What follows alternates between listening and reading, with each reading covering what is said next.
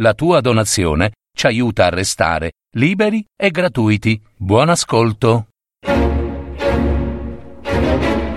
Mitologia. Storie degli dei, di amori, inganni ed eroi. Parole di storie.net.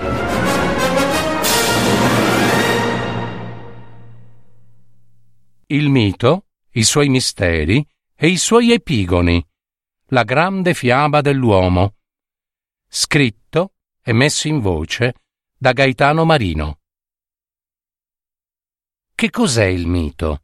Quali sono i suoi misteri e i suoi epigoni? Possiamo innanzitutto dire che il mito è una piccola parola che racchiude in sé il trascorrere di migliaia e migliaia d'anni, raccolti in un susseguirsi di eventi straordinari, fissati in un tempo, senza tempo. Nella parola mito tutto appare già in una frase posta al principio di ogni storia, che è poi la storia del mondo, e che comincia con quel c'era una volta.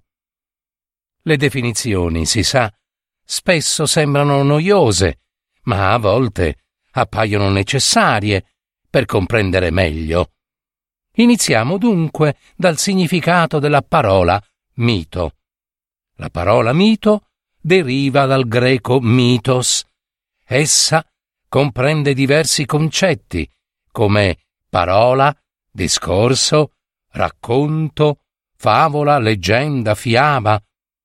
Possiamo dire che si chiamano generalmente miti i racconti più o meno favolosi che le antiche genti, ciascuna nella loro religione e fede, hanno creato intorno ai propri dei ed eroi e che quasi sempre sono poi stati rielaborati e celebrati dagli antichi poeti. Nel tempo antico, spesso, le vicende narrate oralmente nel mito hanno avuto luogo in un'epoca che ha preceduto la storia scritta. Nel dire che il mito è una narrazione sacra, si intende che esso viene considerato verità di fede e per questo gli viene attribuito un significato religioso o spirituale. Ciò naturalmente non implica né che la narrazione sia vera né che sia falsa. In realtà, noi, uomini d'oggi, siamo stupiti da queste grandiosi favole, storie piene di portenti, di mostri, di trasformazioni, di avventure fantastiche e imprevedibili, e vorremmo sapere perché mai, ad un certo punto del tempo, uomini seri e poeti celebri abbiano dato libero sfogo alla loro fantasia. In particolare ci si chiede quale significato avessero per loro quelle storie fiabesche. E allora è proprio qui che le cose si complicano un poco. Come abbiamo già detto, il mito, propriamente parlando, non è altro che la parola. Esso è la più ricca fonte di informazioni della storia umana. Il mito può essere considerato un racconto che svela dei misteri e dà la risposta a molti interrogativi degli uomini. C'è dunque un raccontare, una storia da presentare, un intreccio di fatti e personaggi che spesso hanno aspetti terribili, ma anche risvolti patetici o sorridenti, quasi comici. Ci sono speranze di sogni e delusioni che agiscono nell'immaginifico di chi ascolta, mentre chi narra la Edo sviluppa un'azione che spesso sa di magia, avvolta tra parole, gesti e silenzi, immersi in diverse forme. Persone e accadimenti, compreso il destino, appaiono totalmente avvolti in una trama che si snoda imprevedibile e affascinante. Il mito appare come il bisogno primordiale di spiegare la realtà attraverso l'irreale e in particolare di superare e risolvere una contraddizione della natura, come sono nati l'universo e l'uomo, come hanno avuto l'origine astri e la terra, le piante e gli animali, e come si sono formate le società civili con l'aiuto degli eroi. Possiamo citare, tra i tanti, Esiodo, un poeta greco antico, pastore e contadino, autore del poema mitologico tra i più conosciuti, dal titolo Teogonia, in cui si racconta la storia e la nascita degli dei greci, il tutto partendo da un preciso punto storico di origine del cosmo. Pare, pare, fosse andata così. Una notte d'estate, sul monte Elicone, le muse, figlie di Zeus, trasmisero, o meglio, cantarono ad Esiodo la poesia del mito. Si udì d'un tratto, nel crepuscolo della sera, appena giunto, questo lontano canto. O pastori, cui la campagna è casa, mala genia, solo ventre. Noi sappiamo dire molte menzogne simili al vero, ma sappiamo anche, quando vogliamo, il vero cantare. Esiodo socchiuse lentamente le palpebre al buio della sera. Le muse attesero la notte, finché il sonno si prese cura del pastore. Fu allora che le figlie di Zeus soffiarono dolcemente nelle orecchie di Esiodo una leggera brezza profumata. Quindi si impossessarono della sua memoria e lo avvolsero di parole alate. E fu in principio il caos, e dopo Gea, la terra dall'ampio seno, sede per sempre sicura di tutti gli dei che hanno in possesso le cime nevose dell'Olimpo e della terra dalle grandi valli e baratri.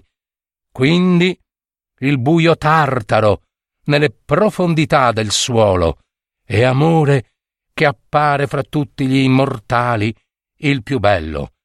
Esso disperde ogni cura degli uomini, rompe le membra, doma ogni volontà nel seno e nasconde ogni accorto e saggio consiglio. Dal caos ebbero vita Erebo e la notte, la nera notte. Da notte giunsero etere e giorno. La terra generò in principio, simile a sé, Urano, tutto cosparso di stelle, che tutta potesse coprirla e avvolgerla d'intorno. Le muse daranno così vita e ordine all'inestricabile sistema di racconti e personaggi della mitologia greca, proseguendo fino alla vittoria dei dodici Olimpi contro i titani. Ma il mito è anche la spiegazione di un rito, di un atto formale, che corrisponde ad esigenze di una tribù. Per fare un esempio concreto potremmo dire del rituale destinato all'invocazione della pioggia o al viatico delle preghiere in favore dei cari defunti.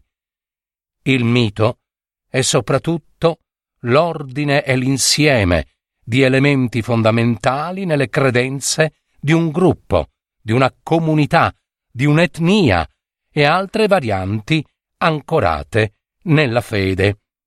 Di questa fede possiamo prendere, ad esempio, anche questo tra i tanti, la tragedia di Sofocle, un grande poeta ateniese del V secolo avanti Cristo. In questo dramma vi sono le parole di Antigone, figlia di Edipo, condannata a morte per aver dato sepoltura al proprio fratello Polinice, il quale, divenuto nemico della patria, fu per questo condannato dalla legge della città a non ricevere gli onori sacri della sepoltura. Ma Antigone onora comunque la legge sacra degli dei, trasgredisce l'editto proclamato dal nuovo re di Tebe, Creonte, suo zio, e compie, in pieno giorno, l'atto simbolico e pietoso della sepoltura verso il fratello Polinice. L'eroina Antigone urla al nuovo re Creonte il motivo della sua ribellione, e cioè che non fu Zeus a proclamare quel divieto di sepoltura. Dunque Antigone sapeva che gli ordini del re non avevano tanta forza da poter trasgredire le leggi sacre degli dei, perché nessuno sapeva quando quelle leggi fossero apparse. Eppure, fratello mio, grida Antigone, un attimo prima d'essere sepolta viva, poiché secondo questa legge ti ho particolarmente onorato, è sembrato a Creonte che questa fosse una colpa. E ora mi trascina via, presa, così in mano sua, senza nozze, né figli. Oh, Polinice, solo per aver coperto il tuo cadavere, mi sono guadagnata questa sorte. Io, ancora viva, scendo alle sotterranee dimore dei morti. E quale legge degli dei ho trasgredito? Nel mito si possono contemplare due modi di sviluppo e considerazione. Come accade sempre, quando non è facile dare una risposta a una domanda, di spiegazioni ne sono state date parecchie, ma in sostanza esse si possono riunire in due gruppi. Quelle degli idealisti, degli spiriti generosi e sognatori, tutti rivolti ai grandi ideali, e quelle dei positivisti, della gente concreta, che non vuol farsi illusioni e bada al reale, solo a quello. Circa 400 anni prima di Cristo, il filosofo greco Platone, una delle menti più nobili e profonde che abbia avuto l'umanità, dava la risposta idealista per eccellenza. Secondo Platone, il mito era un mezzo intuitivo per esprimere simbolicamente con una certa approssimazione, verità troppo alte per poter essere proclamate in modo chiaro e diretto. La ragione non riesce ad afferrarle, ma la fantasia le intuisce e può alludervi con le sue immagini. Platone stesso aveva creato splendidi miti inserendoli nelle sue opere di filosofia, miti così affascinanti che ancora oggi vengono considerati punti di riflessione ed arrivo del pensiero umano. La nascita di Eros, il dio amore, per esempio, tratto dal simposio scritto da Platone, ne è un elemento assai importante. Il giorno in cui nacque Afrodite, gli dei fecero un banchetto e con loro c'era il figlio di Metis, Poros, il dio dell'arte dell'arrangiarsi, dell'espediente. Dopo il banchetto, Penia, dea della miseria, venuta a mendicare, vide Poros, il quale aveva bevuto troppo e, ubriaco, s'era sdraiato fuori nel giardino di Zeus, addormentandosi. Penia, nella sua povertà e miseria, ebbe l'idea di avere un figlio da Poros. Lo amò, si distese e a sua insaputa e restò incinta di Eros, il dio amore. Ora, come figlio dell'arte dell'arrangiarsi, dell'espediente e di miseria la povertà, amore è sempre povero e non è affatto delicato e bello, come si crede di solito, ma al contrario è rude, va a piedi nudi, è un senza casa, dorme per strada, perché ha la stessa natura della madre miseria, ma, come suo padre, è temerario e determinato, è un cacciatore, sta sempre architettando qualcosa, ama la scienza e impiega tutta la vita nella ricerca e nella filosofia e, come tutti i filosofi, è a metà strada tra la sapienza e l'ignoranza. Ma, come si sa, il tempo scorre inesorabile nel suo passaggio, abbandonando uomini, storie e idee. E fu così che una cinquantina d'anni dopo Platone, un erudito greco di fantasia assai meno accesa, Evemero, diede una spiegazione molto diversa del mito, diciamo quasi scientifica.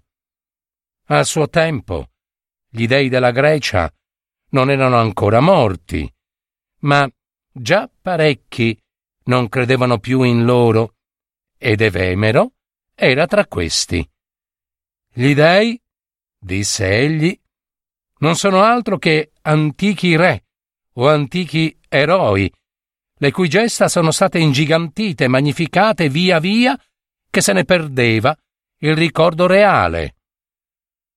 All'uomo piace sempre avere qualche cosa o qualcuno sotto mano da poter ammirare ed esaltare, e nulla si presta a questo desiderio meglio di un antico eroe, di cui nessuno sa niente, ma che tutti, tutti concordano nel considerare eccelso, quasi una necessità fantasmagorica per sopravvivere alla vita e alla memoria dei popoli. Questa teoria, che dal nome del suo fondatore fu detta evemerismo, dava inizio alle interpretazioni positiviste del mito, che si affermarono soprattutto in quel secolo dotto e ragionatore che fu il Settecento, quando a ogni passo incontravi un fisico, un matematico, un economista, un naturalista o un meccanico. Si pensò allora che gli antichi popoli desiderassero anche loro conoscere le cause dei fatti naturali e che, ignoranti e ingenui, fossero andati fuori di strada cadendo in grossolani errori. Se, ad esempio, in un certo punto del mar Mediterraneo, una corrente insidiosa attraversava la rotta delle loro piccole imbarcazioni e mandava a infrangersi contro le scogliere della costa, essi cercavano di spiegare il fenomeno immaginando qualche cosa di misterioso e terribile che attirava la nave, stordiva il timoniere, paralizzava i rematori e infine mandava tutto in rovina. E così, nella fantasia degli antichi, gli scogli diventavano sirene, vaghi mostri, metà donne, e metà pesci, che ammaliavano i naviganti col loro irresistibile canto e li attraevano a sé, smemorati, fino a portarli a perdizione contro le secche dove avevano la loro dimora. È quella che fu chiamata l'interpretazione naturalistica del mito, in quanto, secondo essa, il mito sarebbe una grossolana e fantasiosa spiegazione dei fatti naturali. Probabilmente in queste spiegazioni vi è del vero, e il mito sorge dalla naturale aspirazione dell'uomo verso le verità eterne, come dalla sua tendenza a trasfigurare eventi storici e fatti naturali. Già nel Settecento, un grande pensatore italiano, Giambattista Vico, aveva considerato il mito come il modo di esprimersi proprio di un'umanità adolescente, agli inizi della civiltà, un'umanità che al pari dei fanciulli era più ricca di immagini e di sensazioni che di idee e certezze, e nel cui seno si formarono i poeti più grandi. Possiamo anche noi considerare il mito così, come il mezzo più immediato e spontaneo di cui disponeva l'umanità primitiva per esprimere il suo aspro e complesso mondo interiore, i suoi desideri, i suoi sgomenti, le sue aspirazioni e le sue paure, le sue angosce, i suoi dolori e le sue gioie, e, forse ancor più, gli oscuri intuiti, le intime incertezze, i misteri avvicinati da uno spirito ancora legato all'intimo, segreto fermento della natura. Quelle storie fantastiche avevano così una realtà, perché rappresentavano tutto ciò che vi è di più vero e profondo nello spirito umano, nascevano dalle radici stesse della vita. Anche i cosiddetti miti naturalistici, quelli che sembravano belle raffigurazioni dei fenomeni della natura come il sorgere del sole, l'alternarsi delle stagioni, l'imperversare delle bufere e via via di seguito non intendono dare una spiegazione di questi fatti, ma piuttosto prediligono vedere in essi un simbolo di verità più alta, un mistero forse irraggiungibile e a cui l'uomo non può rinunciare, proprio perché sconosciute e immaginabili, come per esempio questa storia mitologica ci narra. Tanto tempo fa, quando il tempo era senza tempo, o non era ancora il tempo che tutti noi oggi conosciamo, visse un giovane piccolo eroe della Polinesia, di nome Maui. La sua storia è stata tramandata di generazione in generazione sino ai nostri giorni. Ebbene, tutto cominciò da un'isola antica che si chiama ancora oggi Te Ica Amaui. Il suo nome significa il pesce di Maui ed è il nome fantastico di un'isola posta al nord della Nuova Zelanda. Secondo il mito o la leggenda del mito, essa venne trascinata fuori dalle acque proprio dal giovane Maui. Maui, pur facendo parte dei Kupua, una famiglia di semidei polinesiani, nacque prematuro storpio. Per questo motivo sua madre, Taranga, non volle accettarlo, per cui lo abbandonò alle onde del mare, ma prima di gettare il proprio figliuolo nell'oceano, Tarangà lo avvolse in una ciocca dei suoi lunghi capelli neri. Il mattino dopo il suo abbandono, il piccolo Maui, avvolto nelle lunghe alghe del mare, fu spinto a riva dalle onde. Le mosche vennero a ronzargli intorno, perché le loro larve si cibassero di lui e stormi di uccelli si adunarono sul suo corpo morente per dilaniarlo e farlo a pezzi. Solo le meduse gli rotolarono attorno cercando di proteggerlo. Fu allora che il suo antenato, Ramgi, raccolse il corpicino martoriato del piccolo Maui e lo portò nella sua casa, dove lo legò al soffitto perché il neonato Maui potesse sentire il calore del fuoco. Il dio destino volle così che il piccolo Maui tornasse sano e rigenerato in vita.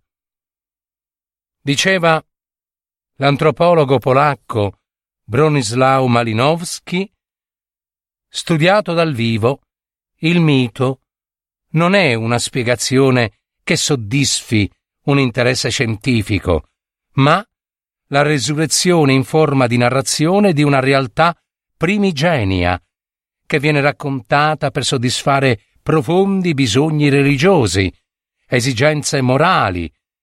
Esso esprime, stimola e codifica la credenza, salvaguarda e rafforza la moralità, garantisce l'efficienza del rito e contiene regole pratiche per la condotta dell'uomo.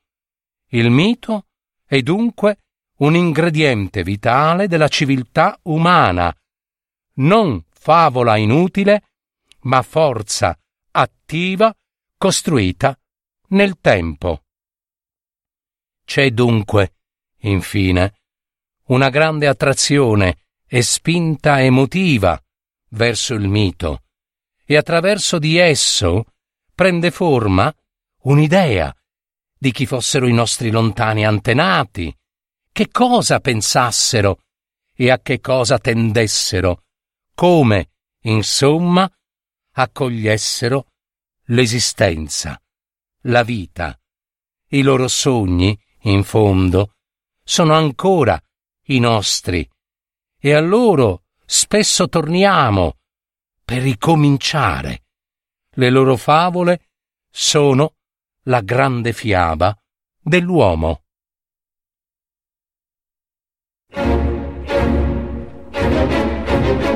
Avete ascoltato Mitologia, storie degli dei, di amori, inganni ed eroi. Adattamento e messa in voce di Gaetano Marino. www.parolidistorie.net